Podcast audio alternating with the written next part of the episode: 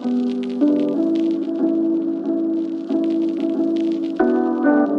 und herzlich willkommen zu einer neuen Folge von Finance Forward. Im heutigen Podcast spreche ich mit dem Unit Plus Gründer Fabian Mohr. Als wir das erste Mal über das Fintech-Startup von Fabian berichtet haben, gab es gleich eine rege Diskussion über die Frage, kann das überhaupt funktionieren? Mit Unit Plus bekommt man ein Bankdepot und eine Bankkarte und die Nutzerinnen und Nutzer investieren dann in ETFs und können dann mit diesen ETFs bezahlen, zum Beispiel an der Supermarktkasse oder in Restaurants. Normalerweise sind ja Depot und Bankkonto voneinander getrennt. Vor einigen Monaten ist das Berliner Startup mit seiner App dann gestartet. Wie das bislang ankommt und welche großen Themen noch folgen sollen, darüber hat Fabian mit mir im Podcast gesprochen.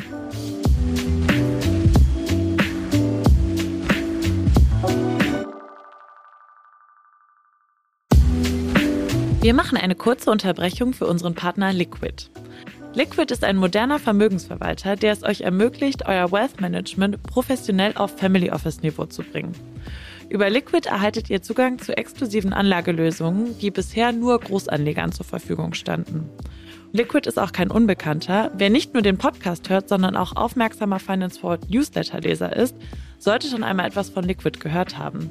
Wir haben nämlich im Dezember über einen Produktlaunch berichtet, Liquid Private Equity Next. Hier bekommen Anleger schon ab 10.000 Euro die Möglichkeit, in Private Equity zu investieren und das mit Sparplan. Gerade nach den Herausforderungen, die das Jahr 2023 in Zusammenhang mit Geldanlage mit sich gebracht hat, sehnen sich viele Anleger nach Guidance und nach einem professionellen und vor allem unabhängigen Partner. Und hier schafft Liquid die Möglichkeit, in Venture Capital und in Private Equity zu investieren und öffnet diese Anlageklasse. Schaut jetzt am besten einmal auf liquid.de slash ffwd vorbei. Zu Beginn des Jahres reduziert Liquid das Mindestanlagevolumen für Liquid Wealth Management von 100.000 auf 50.000 Euro. Einfach online einen Anlagevorschlag erstellen oder ein kostenloses Gespräch vereinbaren. Liquid schreibt man übrigens L-I-Q-I-D.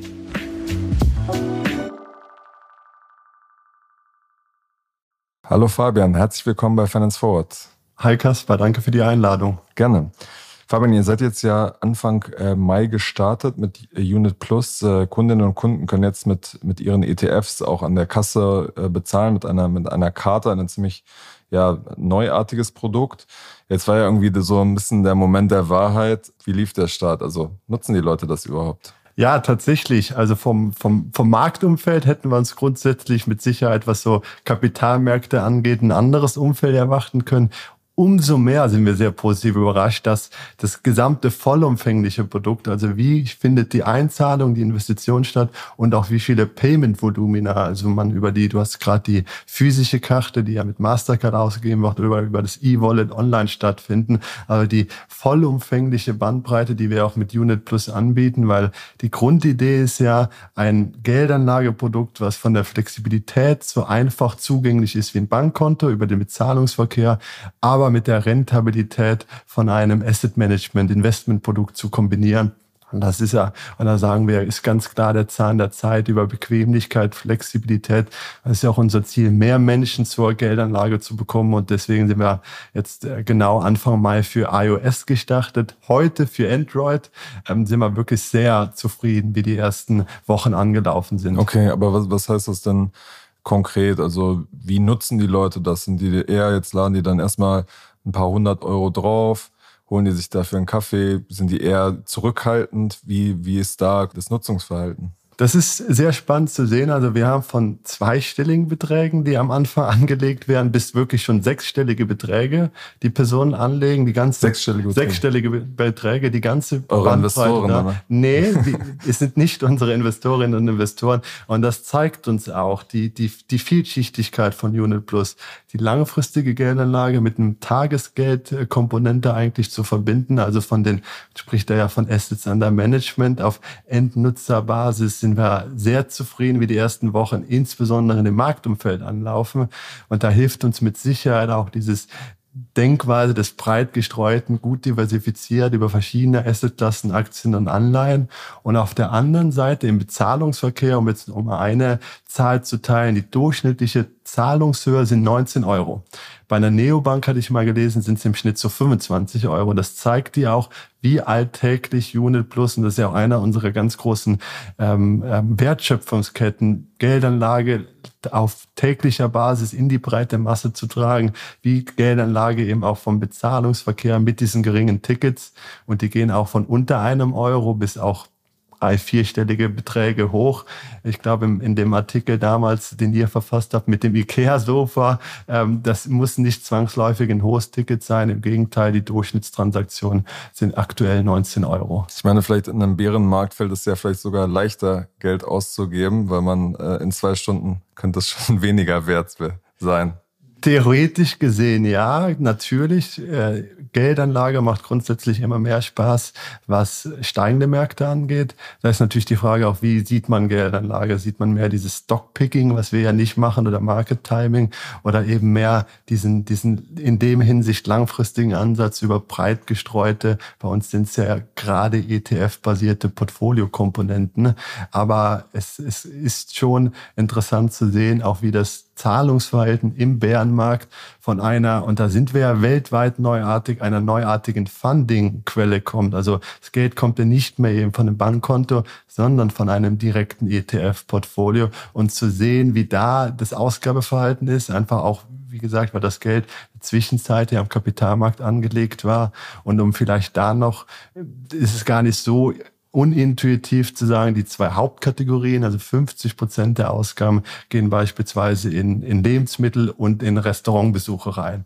Was uns natürlich auch nachher sehr interessante Insights gibt, wenn man überlegt, wie kriegt man vielleicht nachher mehr Nutzerinnen und Nutzer von dem, wo sie auf ihrer alltäglichen Lebensbasis sind, beispielsweise in Restaurants, verknüpft mit der Geldanlage bei Unit Plus, also wo wir dann schon mehr über Marketing oder interessante ähm, Kanäle sprechen, wie wir auch mit Unit Plus ja das Thema in die breite Masse bringen möchten. Mhm.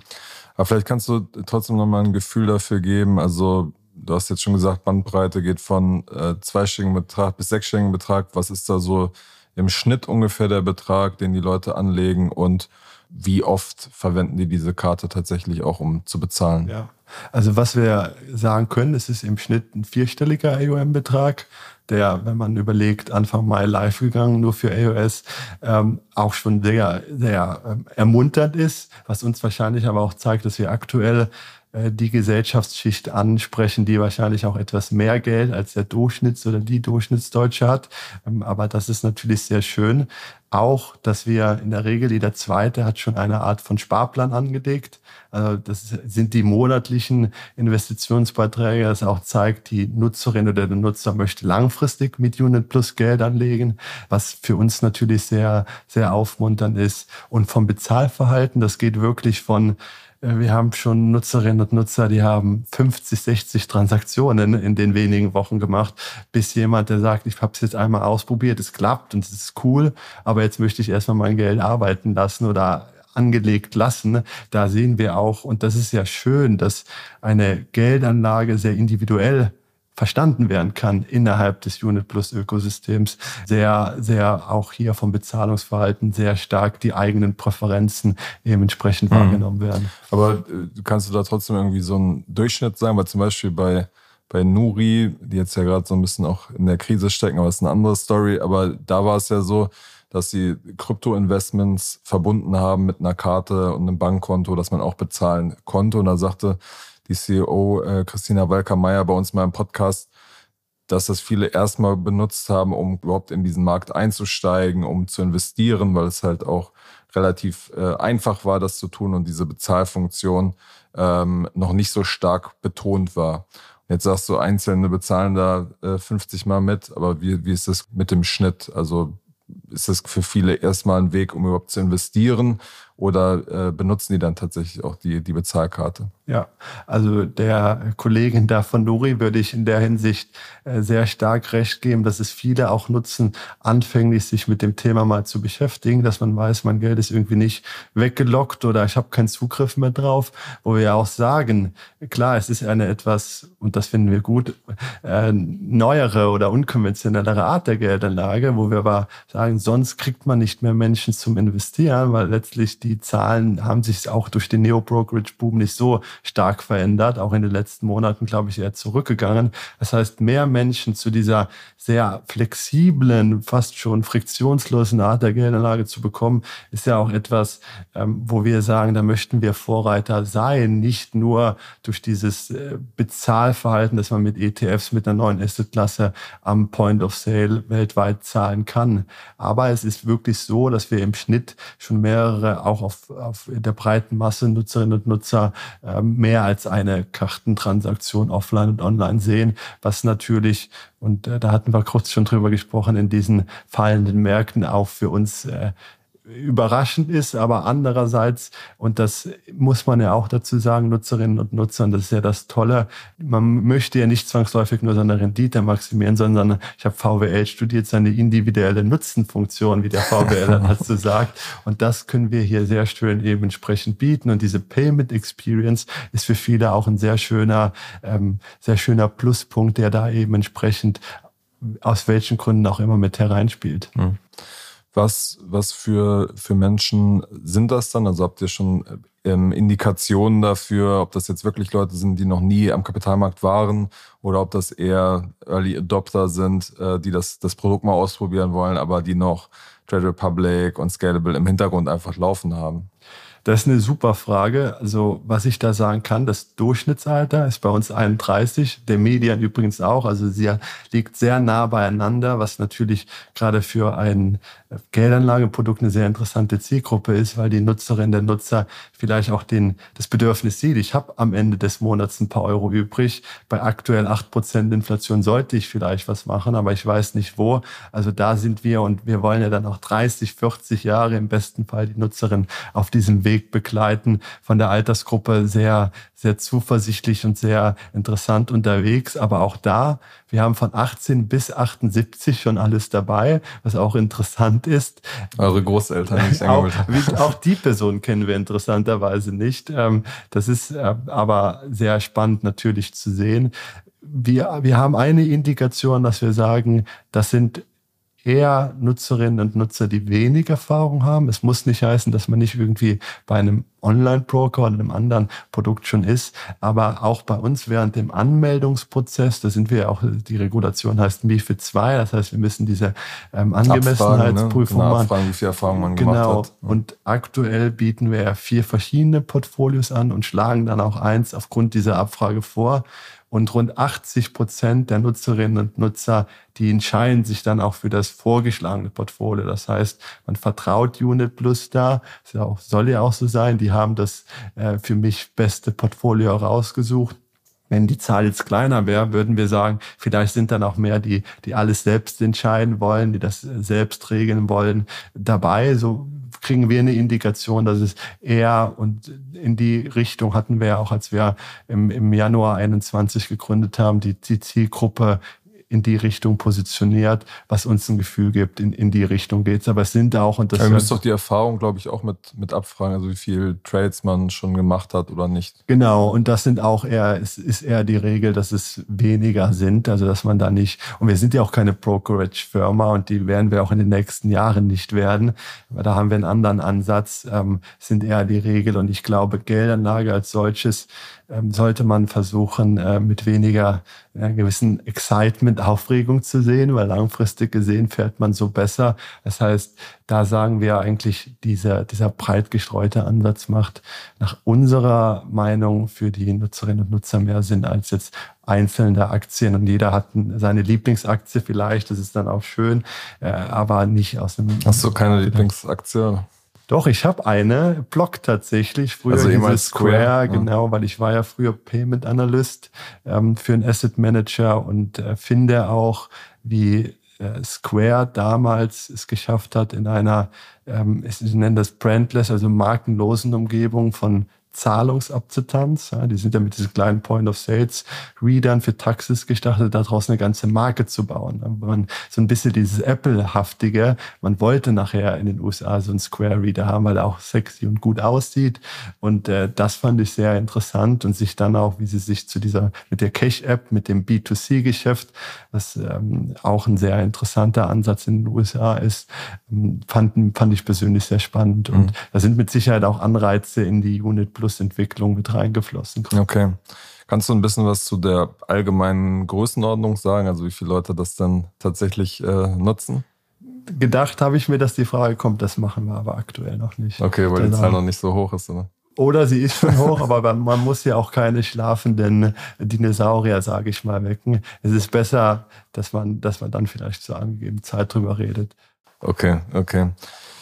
Ihr seid jetzt, wie du schon gesagt hast, vor, vor zwei Monaten gestartet. Was, was kann die App äh, jetzt schon und wo soll es in den nächsten Monaten produktentwicklungsmäßig hingehen? Ja, sie kann eigentlich das, was wir uns auch vorgenommen haben zu können, mit dem Go Live. Das bedeutet von der Integration einer sogenannten Open Banking Schnittstelle, dass wir auf dem Ein- und Ausgabeverhalten des Referenzkontos wirklich auch monatlich einen optimalen Betrag vorschlagen. Und interessant ist, also man verknüpft dann sein Konto genau. praktisch und dann und seht ihr 90 Tage und könnt dann gucken. Im besten mhm. Fall auch zwei Jahre. Das macht leider nicht jede Bank, aber das gibt unseren Algorithmen natürlich mehr Power, auch eine gute Analyse zu fahren, je mehr Daten man hat.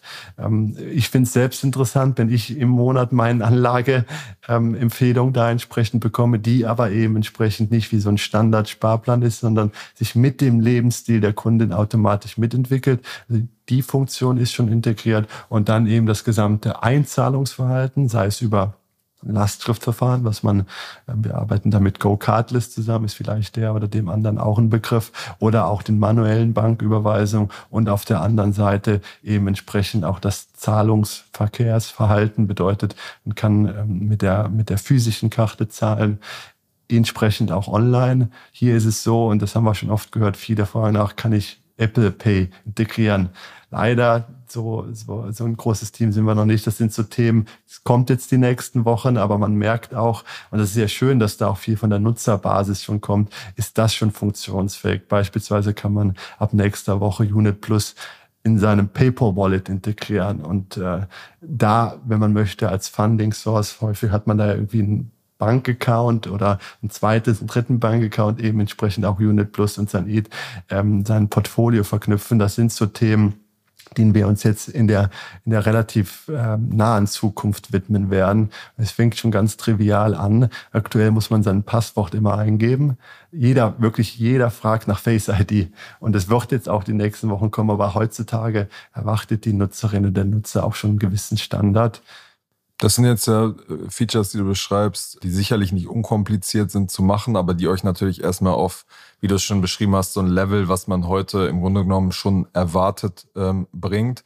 Was sind dann so die, die nächsten Schritte, wo er sagt, so, so wollen wir das eigentliche Produkt, wie wir es äh, praktisch äh, erschaffen haben, noch weiterentwickeln? Genau, wir, wir denken das Thema schon viel größer und um dir da zwei Anhaltspunkte zu geben. Das eine, was wir sehr spannend finden, da man ja schon bei uns mit einem Depot bezahlt, nenne ich es mal, ist das Thema. Und Cashback liebt jeder, ist ein 200 Milliarden Markt. Wenn man das Ganze auf eine neue Stufe hebt, wir nennen das Stockback, also man kriegt, wenn man jetzt sieht, man, ich mache ein Beispiel, man geht zum Starbucks und kauft sich den Starbucks Kaffee und kriegt 10 Prozent zurück, damit die Leute sich den Starbucks Kaffee kaufen, kriegt man aber eine Fractional Share von Starbucks in das Unit Plus Portfolio, so dass die Nutzerin oder der Nutzer letztlich Aktionärin oder Aktionär von Starbucks wird Starbucks freut sich, dass sie eine loyalere Kundin haben, weil man häufiger an dieses Thema denkt. Dann kauft den nächsten Kaffee auch eher bei Starbucks. Und wir erschließen uns so natürlich eine ganz neue Art von Kooperation mit großen Brands, mit Marketplaces, die gegebenenfalls eben entsprechend auch an der Börse gelistet sind. Sehr stark diesen Lifestyle Branding-Charakter, Sportbekleidungshersteller sind da sehr sehr gut zu nennen. Das finden wir, also dieses Thema und auch Web 3.0 ist ja sehr viel über Ownership. Letztlich ist, wenn man Aktionärin oder Aktionär ist, Owner, also Miteigentümerin, Miteigentümer, das finden wir sehr spannend, diese Art von Stockback-Programme, wo wir sagen, da wird ein sehr großer Fokus über die nächsten 18 Monate drauflegen. Und da sind wir ja auch perfekt positioniert, weil man hat ja schon das Depot im Hintergrund. Man kann ja vollumfänglich Kapitalmarktanlage betreiben und dementsprechend auch Einzelaktien, wenn man es möchte, oder Fractional Shares eben entsprechend einbuchen. Das ist das eine Thema. Aber widerspricht das dann nicht so ein bisschen eurer Grundthese, dass ihr sagt, so, ähm, äh, mal verkürzt, Einzelaktien sind Gift, äh, hier investiert in den breiten Markt und dann plötzlich sind dann doch einzelne Aktien damit drin? Das ist ein guter Punkt, aber würden wir gar nicht sagen, weil da geht es mehr um Loyalität. Und Nutzerinnen und Nutzer, heutzutage gerade unsere Zielgruppe, die identifizieren sich sehr stark mit gewissen Marken und die loyaler zu machen, indem man auch Aktionärin oder Aktionär ist. Das heißt ja nicht, dass man bei uns dann auch direkt Einzelaktien kaufen kann. Das Gros der Masse ist nach wie vor, was angelegt wird in dem breit gestreuten Unit Plus Portfolio. Aber auf der anderen Seite geben wir so auch Händlerinnen und Händlern eine Möglichkeit, eben die Nutzerinnen und Nutzer, die schon gerne shoppen, nicht ein reines Cashback zu geben, was man vielleicht einmalig den Verkauf triggert, aber danach hat man vergessen, dass man diese zehn Prozent bekommen hat als Beispiel. Das finden wir einen sehr interessanten Ansatz, um dieses Thema Geldanlage auch stärker in die breite Masse zu bringen, weil die breite Masse geht nicht mehr zum Bankberater oder zur Bankberaterin, aber sie ist da wie im Shopping, wie bei Händlerinnen und Händlern, in Restaurants, in Coffee Places, wo wir sagen, da möchten wir hinkommen, dass die Nutzerinnen und der Nutzer dann auch die Möglichkeit hat, so mit Unit Plus in Berührung zu kommen. Und der, das ist aber dann mehr ein Fünfjahres-Plus-Thema, wenn man sich überlegt, wo sehr viel Innovation in den letzten Jahren im Payment-Bereich stattgefunden hat, dann ging es immer über mehr Optionen. Also es gibt mittlerweile allein drei, vier Buy Now, Pay Later, teilweise ähm, ähm, Buttons, die man online sieht. Dann gibt's noch Visa, Mastercard, Amex, äh, also teilweise 10, 15 verschiedene Checkout-Möglichkeiten. Die gehen aber letztlich, entweder es ist eine kreditbasierte Checkout-Möglichkeit oder eine, die von einem Bankkonto kommt. Also die, Debit dann. Genau. Ähm, wir finden es sehr interessant, wenn man irgendwann die Möglichkeit hat, auch die 100 Milliarden plus, Billionen plus, die am Aktienmarkt irgendwie ich nenne es mal festgesetzt sind, weil sie da ja entsprechend angelegt sind, als eine neue Funding Source, also Zahlungsquelle für die Händlerinnen und den Händler als eine neuartige Checkout-Option bereitzustellen. Und im Prinzip machen wir das ja jetzt schon mit Unit Plus über das ETF-Portfolio, was als Fundingquelle nutzt. Aber das Ganze deutlich internationaler und größer zu denken, indem man eine ganz neue Checkout-Option einführt, ist etwas, was wir sehr spannend finden und grundsätzlich gesehen aber auch. Aber wo wäre dann der Unterschied zu, äh, wie es jetzt quasi läuft? Der Unterschied wäre, dass man zwangsläufig dann nicht mehr rein theoretisch Unit Plus Nutzerinnen und Nutzer wird, sondern wenn man sagt, man hat auch ein anderes Depot, okay. dass man das auch noch eben entsprechend nutzen kann, aber und über unser, wenn man so möchte, über unsere IT eben entsprechend läuft. Es ist dann mehr eine Backend und weniger eine Frontend-Geschichte von Unit Plus. Aber das sind so zwei Themen, um dir einfach ein Gefühl zu geben, wie wir langfristig auch uns aufstellen möchten, wo wir sehr viel auch einfach Innovation sehen, wo sich die letzten Jahre sehr wenig getan hat. Hm. Wären nicht eine, eine offensichtliche Sache noch, dass man so eine Art, ich glaube, Lombard-Kredit heißt es, dass man praktisch sein Portfolio hinterlegt und ihr euren äh, Nutzerinnen und Nutzern Kredit darauf gebt, weil ihr sozusagen die Sicherheit habt ihr ja. Ähm, wäre das nicht auch ein, ein offensichtliches Produkt? Ja, ich, ich muss gerade schmunzeln, weil das gibt es ja sehr stark im Kryptowährungsbereich. Genau. Auch jetzt teilweise. Ja, die ganzen Tech-Millionäre machen, Milliardäre machen das ja auch teilweise so, ja. dass sie einfach ihre Aktien beleihen und sich dann Kredite rausnehmen. Ich ne? glaube, das hat, da, da spielt dieser Ausbildungscharakter, wissen, dass das Gros der Masse der Nutzerinnen und Nutzer, was für potenzielle Risiken dahinter sind. Und ich gebe dir schon recht, wenn es ein Portfolio mit, mit Aktien, ETFs ist, dann äh, weiß man, was dahinter eben, in was man investiert. Und in der Regel, wenn man in DAX-ETF investiert, sind das 40 Unternehmen. Man kann sich den Quartalsjahresbericht und sieht auch, wie viel Gewinn die ausschütten. Das ist ein Pluspunkt zu dem, was man vielleicht nicht immer im Kryptowährungsbereich sieht. Ähm, das kann interessant sein, aber diese ähm, kreditbasierten ähm, Themen, die finden wir aktuell weniger spannend. Mhm. Wie ist eure generelle Herangehensweise, wenn es um die Frage geht, wie, wie tragen wir diese Idee eigentlich jetzt in, in die breite Masse? So am Anfang gibt es eine Warteliste, wo Leute schon irgendwie drauf gestoßen sind, aber die Schwierigkeit wird ja wahrscheinlich sein, dann an die Leute heranzukommen, die noch nie einen Berührungspunkt mit euch hatten. Wie wollt ihr da vorgehen? Ja, das ist genau richtig. Ich glaube, die Frage stellt man sich früher oder später, stellt sich das jedes Fintech. Außer den, den üblichen Antworten, man macht mit, mit beispielsweise Influencern, was sehr gut klappt. Oder Wen äh, habt ihr da zum Beispiel ausgewählt? Dividende heißt der. Das ist ein Kölner Influencer, ein Fintech-Influencer, der auch für uns, äh, wo wir uns sehr gut mit ihm und der sich auch mit uns identifizieren kann. Wir arbeiten auch mit einer, ähm, jetzt sehr viel mit einer, ich sag's mal, die mehr im, im, im, im Frauenbereich tätig sind zusammen, weil unser Ziel ist es auch schon und wir glauben, Unit Plus kann genauso gut in der männlichen wie in der weiblichen Zielgruppe harmonisieren. Ähm, aktuell ist es leider so, dass wir einen deutlichen, muss man schon sagen, mehr die, die männlichen Nutzerinnen, Nutzer anstatt Nutzerinnen haben, aber wir sehen das nicht als Endpunkt und glauben, da kann man viel machen.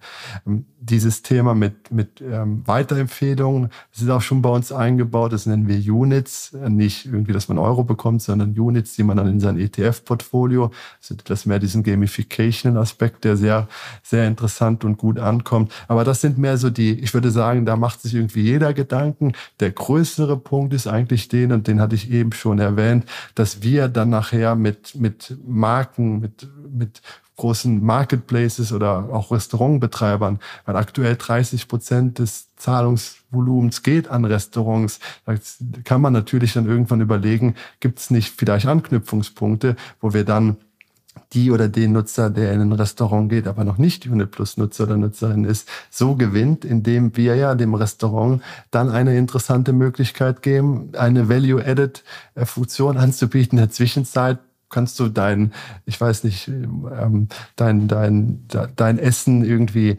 äh, das Geld wird investiert, bis du dann damit zahlst als Beispiel. Also das sind so die Punkte, wo wir sagen, das ist auch ein sehr Blue Ocean eigentlich, diese, diese Art von, von Partnerschaften zu nutzen, die wir auch, weil wir haben ja die voll integrierte Zahlungsfunktion in einem Geldanlageprodukt drin, sehr spannend finden. Mhm.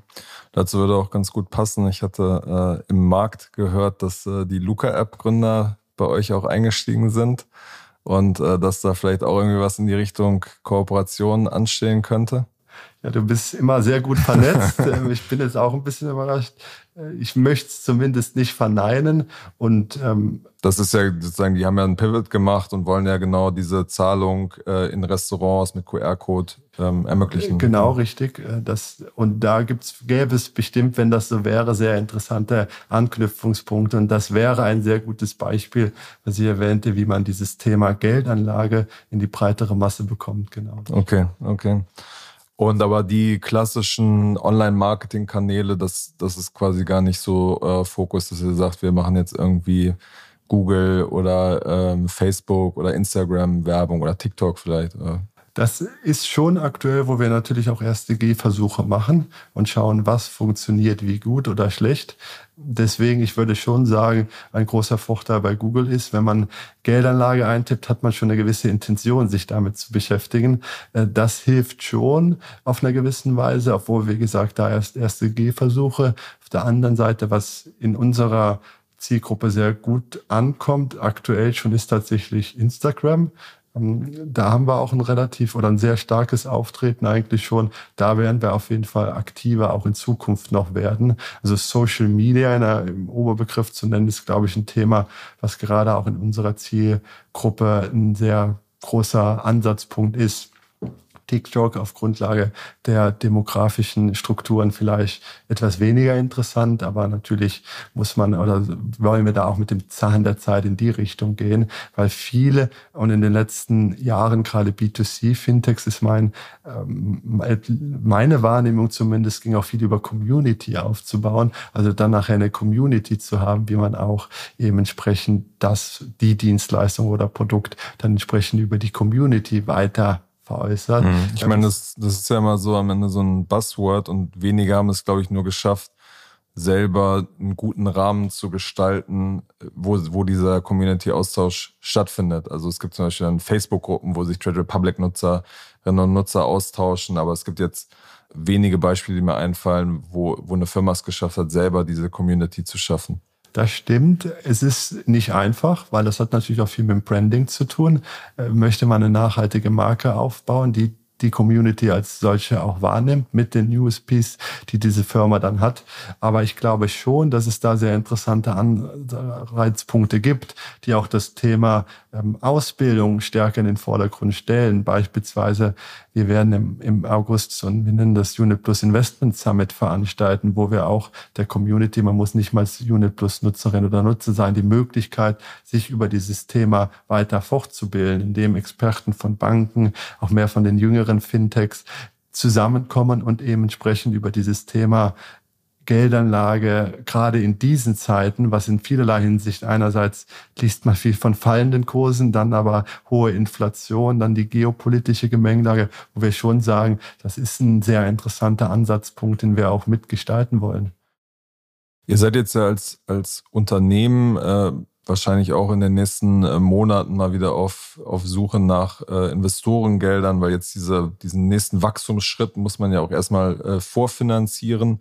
Was ist da bislang die, die Resonanz aus dem Markt? Was jetzt ja so ist, dass schon äh, Klarna, der sehr prominente Fall, äh, die quasi ihre Bewertung sehr stark gefallen ist ähm, und andere prominente Fälle, ähm, Krisen, Entlassungen und so weiter und so fort. Wie, wie ist da aktuell die, die Resonanz? Also merkt ihr, dass, dass es noch ein Interesse gibt, dass die ja, VCs da noch ähm, weiter investieren in ich glaube, grundsätzlich ist Fintech nach wie vor ein sehr interessanter Markt. Also da sehen wir schon sehr viel Interesse. Gleichzeitig muss man, denke ich, auch ein bisschen unterscheiden. Der Event ist jetzt beispielsweise Klarna. Es kommt darauf an. Ganz andere Ebene, klar. Ganz andere ja. Ebene. Und wenn man, ich weiß nicht, irgendwie, ich glaube, 600 Millionen in letztes Halbjahr verbrannt, da muss man dann schon na, überlegen, wie fundamental da kommt jetzt die Aktienanalysebrille von mir raus, ist das Geschäftsmodell. Und was wir ja von Anfang an auch integriert haben, ist ein funktionsfähiges Umsatzmodell. Unit Plus ist ja keine vollständig kostenlose ähm, App oder Möglichkeit der Geldanlage. Im Gegenteil, die Unit Economics sind, obwohl wir, auch wenn man uns im breiten Marktvergleich nicht zu teuer oder in der teuren Kohorte eingenommen werden, auch nicht komplett kostenlos, sprechen auch mit verschiedenen Umsatzquellen, sei es die Interchange-Fee bei Kartenzahlung oder wir nehmen ja ein halbes Prozent der Assets under Management. Eine sehr interessante Art, wo wir auch merken, da wird in Gesprächen, die wir führen, wie verdienen die eigentlich Geld, was sind die Unit Economics und natürlich auch, wie sehen die Customer Acquisition Costs, die CACs aus im Verhältnis dazu. Eine sehr interessante Art, wo wir eigentlich sagen, vom Interesse auch grundsätzlich, wie wir, was wir jetzt mit Unit Plus aufgebaut haben, ist ja wirklich nur ein Startschuss. Wir sehen das Ganze eigentlich, und zwei Ideen hatte ich dir gegeben, deutlich größer. Und wir glauben auch in zehn Jahren plus wird es viel mehr Assetklassen geben, die in den Bezahlverkehr eingeführt worden sind. Und das ist natürlich interessant, grundsätzlich gesehen, wenn man über dieses Thema Startups denken, viel in Product Zeitgeist fit bei acht Prozent Inflation hat es wahrscheinlich nie mehr Sinn gemacht, ähm, mit ETFs zu bezahlen, also mit Produktivkapital grundsätzlich gesehen, weil das Geld in der Zwischenzeit eben produktiv gearbeitet hat bis zur Zahlung. Also ich glaube schon, da die Dynamiken und viele auf makroökonomischer Ebene werden auch anhalten, äh, spielen uns da eigentlich sehr gut in die Karten. Mhm. Nichtsdestotrotz, ja, Klarna ist sozusagen der eine Fall. Andererseits ist wahrscheinlich jetzt gerade diese Phase, ähm, diese sehr entscheidende Phase. Ihr habt schon erste Implikationen, aber es ist einfach noch viel Unsicherheit. Es ist trotzdem aber kein, kein Pre-Seed oder ganz, ganz Anfangsphase. Also was, was ich so aus dem Markt höre, ist das teilweise auch nicht ganz einfach, da die Investoren jetzt zu überzeugen. Definitiv. Ich glaube, das aktuelle Setup muss stimmen, also wie ist das Produkt aufgestellt und wie kommt es an, also kriegt man diesen Product Market Fit hin ich glaube, den haben wir in den ersten Wochen schon sehr gut gezeigt. Und wie geht's dann entsprechend noch weiter? Also wie viel Wachstumsmöglichkeiten über verschiedene Kanäle sind da drin? Und ich glaube, da haben wir in, in überall sehr gute Antworten. Aber es stimmt schon, und man hat ja auch die letzten Wochen über gewisse ähm, negative Nachrichten auch bei kleineren Fintechs gelesen oder auch anderen Startups. ist ja nicht nur die Fintech-Branche. Ich meine, hier Codona war ja am Ende in einer ähnlichen Phase wie ihr, ne? Sozusagen gerade, also sie haben einen Pivot hingelegt, aber wollten jetzt gerade wieder richtig hochfahren. Definitiv. Also erstmal grundsätzlich glaube ich, und das lese ich natürlich auch viel in der Presse, Scheitern von Startups. Jeder, der mal selbst gegründet hat und schon so weit gekommen ist mit einer Geschäftsidee, ich würde persönlich nicht mehr von grundsätzlich Scheitern sprechen, weil man hat schon was mit aufgebaut und erreicht, finde ich teilweise ein bisschen schade, weil es auch Leute vielleicht abschreckt, dann zu gründen. Aber auf der anderen Seite, und äh, das ist, weil du den Fall erwähntest, ich glaube, man muss schon zeigen, wie verdient man damit on Scale auch entsprechend Geld. Und ähm, ich glaube, das war da und auch in anderen Fällen, die ich so beobachte, wo die Idee sicherlich auch alle ihren Wert ist. Ich glaube, bei drei Billionen, die auf deutschen Bankkonten alleine liegen und jetzt 200 äh, Milliarden plus an Kaufkraft verlieren, ist alles, was Menschen mehr dazu bewegt, eine Geldanlage zu bekommen, erstmal lohnenswert und positiv drüber nachzudenken. Aber man muss auch zeigen natürlich, weil letztlich muss sich ein Unternehmen nachhaltig auch selbst entwickeln und finanzieren können. Und diese Nachhaltigkeitskomponente, die wird gerade stärker nachgefragt, mhm. definitiv. Alles klar. Am Ende gibt es immer noch so eine kleine Rubrik, weil du als äh, Gründer ja immer auch ein bisschen in die Zukunft äh, schauen musst. Ja, stellen wir so ein paar Prognosen auf und ähm, würde mich dann interessieren, wie du die Themen siehst. Okay.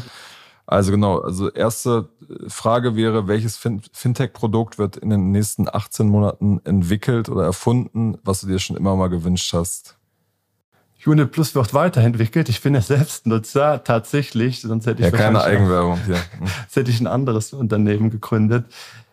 Ich glaube, wo sich noch sehr viel zu tun lässt, ist eben in diesem Thema ähm, einfacher und friktionsloser Dinge zu gestalten im Finanzbereich. Und ich glaube, da wird sich nach wie vor viel tun. Ähm, Im Kryptobereich gibt es bestimmt auch noch viele Neuerungen. Ähm, da ist vielleicht gerade dieses NFT-Thema, weil das ist mehr ein persönliches, was ich spannend finde. Aber ich hätte jetzt kein Thema, was so heiß ist, wo ich sage, das wird in den nächsten 18 Monaten. Ja, es kann ja auch, es kann ja auch etwas sein, wo du einfach sagst, so diese, diese Funktion, das hätte ich mir einfach schon immer mal gewünscht, so, keine Ahnung, 24 Stunden äh, Aktienhandel, was, was ja immer mal wieder diskutiert wird oder was ganz anderes, ne? Ja, ich, was ich mir schon immer gewünscht hätte und gefragt habe, wieso es es nicht gibt, in Europa zumindest, ist dieses Thema Stockback tatsächlich, ähm, weil es einfach eine sehr. Vivid hat das ja zumindest versucht, ne? Genau, wobei ja. das sind ja derivative Produkte dahinter. Ja. Ne? Es ist kein richtiges Depot, das sind schon große Unterschiede, aber ich glaube, in dem Bereich wird es nach wie vor viel geben. Ja. Mhm, okay dann so ein bisschen auch als, ähm, als Gradmesser für den ganzen Kryptomarkt. Wo wird ähm, der Bitcoin-Kurs am Ende des Jahres stehen? Eher tendenziell bei null oder eher bei 100.000? Von diesen Prognosen halte ich als ehemaliger Aktienanalyst wenig. Äh, ich würde aber, wenn ich antworten müsste, dann eher bei Null sagen, was ich nicht glaube, aber bei 100.000 denke ich noch weniger. Okay, also du würdest jetzt eher sagen, es pendelt sich da im Moment ein, wo es, wo es jetzt gerade bei 20.000 ist. Oder? Die genau die Problematik, die ich habe, ist, dass ich, ich wäre ein Anker dahinter. Was ist die Substanz dahinter? Manche Leute vergleichen es mit Gold beispielsweise. Das ist zumindest eine Idee, wo man sagt, aber ich, da die Bitcoin ja keine Gewinne macht, wo ich beispielsweise ein KGV drauflegen kann, ist es für mich schwieriger und deswegen sage ich auch, es ist mehr Spekulation als alles andere. Ja. Was wird das, das nächste große Thema der Fintech-Szene, würdest du sagen, jetzt in, den nächsten, in dem nächsten Jahr? Also letztes, in den letzten 18 Monaten war ja ganz klar so Thema Geldanlage, Krypto. Das waren so die, die großen Themen, glaube ich. Äh, oder im B2B-Bereich, im Unternehmensbereich hat sich viel getan. Was würdest du sagen, wird jetzt von den Neugründungen, was werden da die, die großen Themen sein? Ich glaube, das Thema Geldanlage in seiner Gesamtheit wird sehr groß bleiben weil es einfach auch ein Riesenmarkt ist. Was ich schon glaube, auch stärker reinkommt. Ähm, ich glaube nicht, dass es so groß wird, wie teilweise der Bass ist, aber ist dieses Thema Ownership in Web 3.0, gerade was so eben dieses, dieses Spiele, ähm, wenn man an Computerspiele ähnliches denkt, äh, oder Sammelleidenschaft, da glaube ich nicht, dass es so groß ist, wie vielleicht der Hype sagt, aber ich denke schon, dass da auch noch mehr kommen wird. Okay.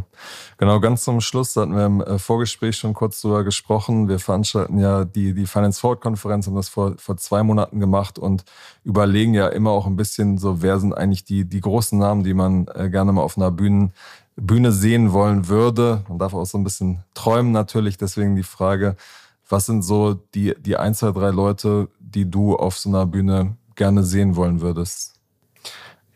Ich würde ganz oben Jack Dorsey sehen tatsächlich auch mit Twitter, auch wenn er da jetzt nicht mehr CEO ist, glaube ich, eine sehr interessante Sicht auf vielerlei Hinsicht hat. Natürlich auch im Payment-Bereich, auch im Geldanlage, wo er tätig ist. Und ansonsten, ich persönlich finde dieses Thema wie mit Christine Lagarde, weil, weil sie natürlich jetzt gerade auch nicht den einfachsten Posten hat, in vielerlei Hinsicht und viele auch äh, letztlich von der Zinsentwicklung abhängt. Das meint man gar nicht so. Du meinst, sie ist auch knapp in einem Jahr das, ja, das, das mhm. Thema Inflation, glaube ich, wird uns erhalten bleiben. Und auch das Thema, wie entwickeln sich Zinsen, gerade in Europa, was nicht so einfach ist im Vergleich zu den USA, wo es letztlich ein, ein, ein Land gibt und von der FED die, die Zinspolitik gemacht wird. Ich glaube, das wären so zwei Namen, wo, äh, die ich sehr gerne sehen oder wo ich mir sehr gerne den Vortrag anhören würde. Okay, wir tun unser Bestes. Vielen Dank für deine Zeit, Fabian, und bis zum nächsten Mal bei Finance Forward. Dankeschön, Kaspar.